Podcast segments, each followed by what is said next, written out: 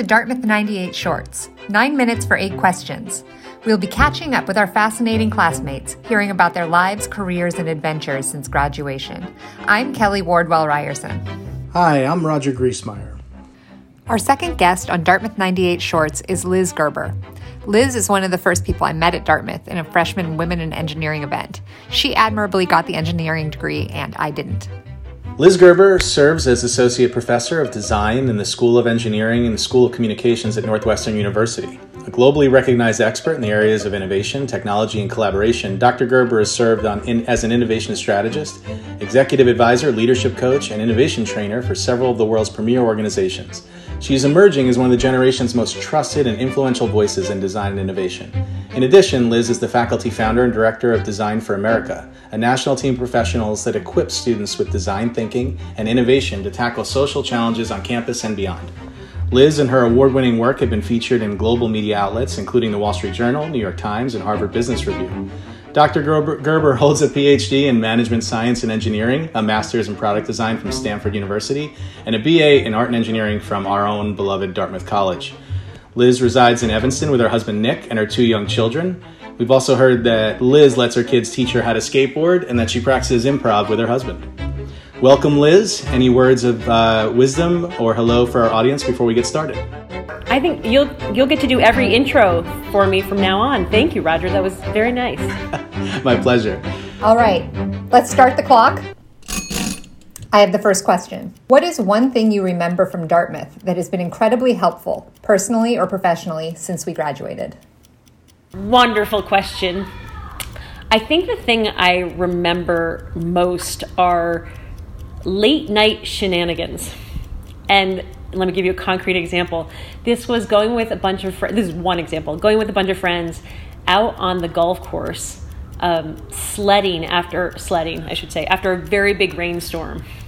And the reason that it has helped me professionally so much is it reminded me that there's always time to refresh and take a break. So we had been studying late up, you know, up until midnight, and then somebody suggested let's go out to the golf course and slide down the hills into the puddles, and we had so much fun.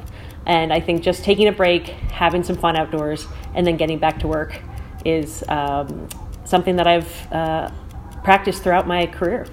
Question two. For those unfamiliar, how do you explain collective innovation and why has that been a professional focus for you? Great question. So, some people say it takes, um, it takes a village to raise a child, right? And that means you've got to have your teachers, you've got to have your parents, you have your neighbors, you, have got a lot of people who really inform the, the nurturing of, of a child through, from childhood to adulthood. And when I think about the collective experience of innovation instead of kids, I think about growing ideas. So ideas are rarely what we see um, portrayed in the media of a single person often in a bathtub with it coming up with an idea. It's usually a very large group of people contributing different parts, different pieces throughout a very long time frame. And so this title really just captures the honest work that happens with innovation rather than this myth that we've been propagating of the sole sole inventor. Question 3. What's the most difficult part of your profession? These are good questions, Roger and Kelly. The most difficult part is um, is working with people who say they want to be innovative, but do not have a culture of innovation, do not have the open mindedness or the curiosity to be innovative, and are high, very fearful of risk and uncertainty. And so it's um,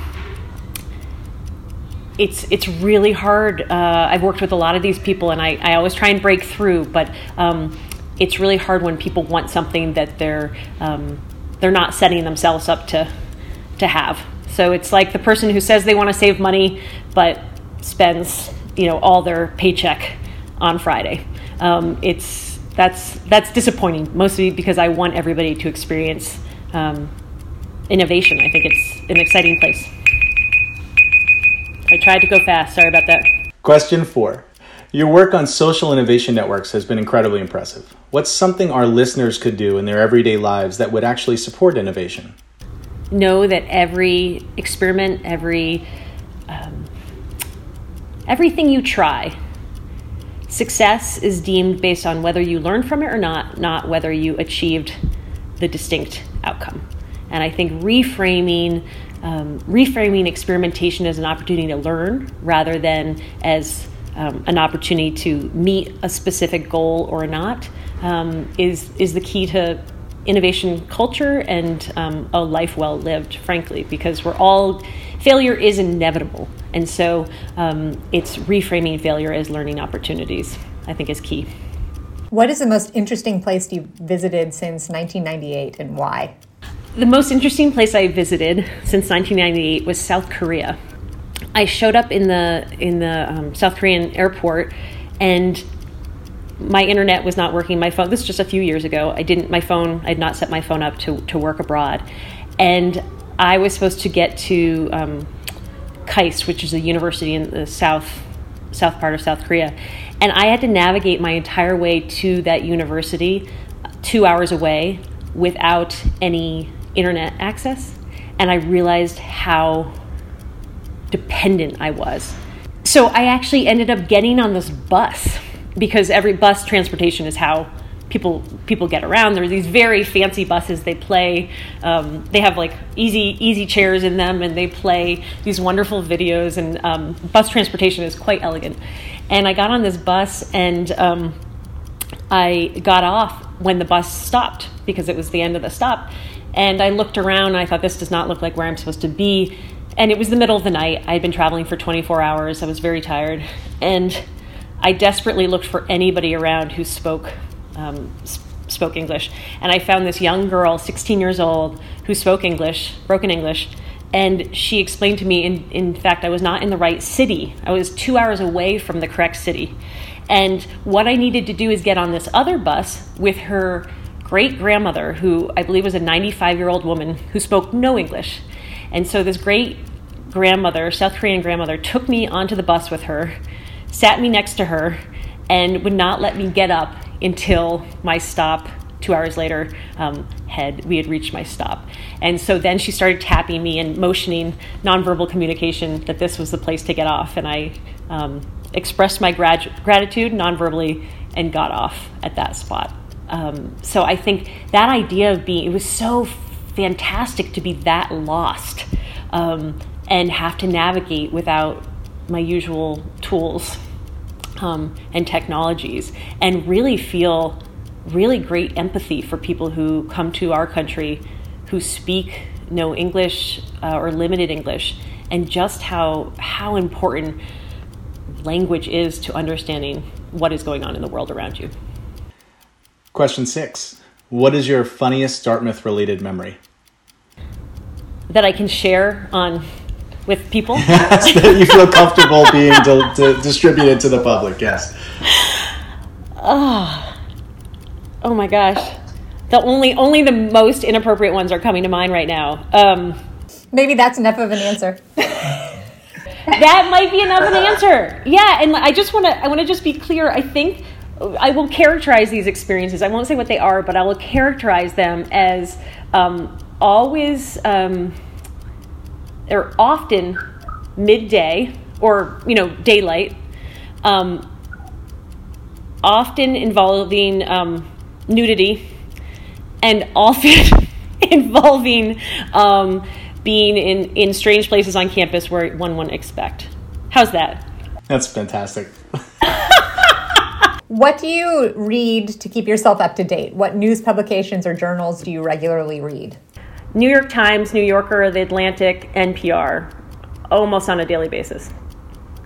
And I do, um, so those are on a daily basis. Throughout the political season, I have been trying to read um, outlets that I, more conservative um, political outlets that I wouldn't normally read because I've really been deeply wanting to understand um, a broader spectrum of, of perspectives. And finally, of which of your accomplishments the last decade are you most proud? My two children, hands down. All right, time's up. Thanks so much, Liz. Any parting thoughts for us? Not a day goes by that I don't think about the incredible friends that I met and still keep at Dartmouth College. Uh, agreed, Liz. I'll actually be on a Zoom tonight with uh, eight of our fellow Dartmouthians uh, celebrating some holidays and having some fun. So thank you to you and for all of our listeners. And if anyone wants to reach out to Liz, we'll put a link to her contact info and Design for America in the notes to this episode. Thanks so much. See you all next time.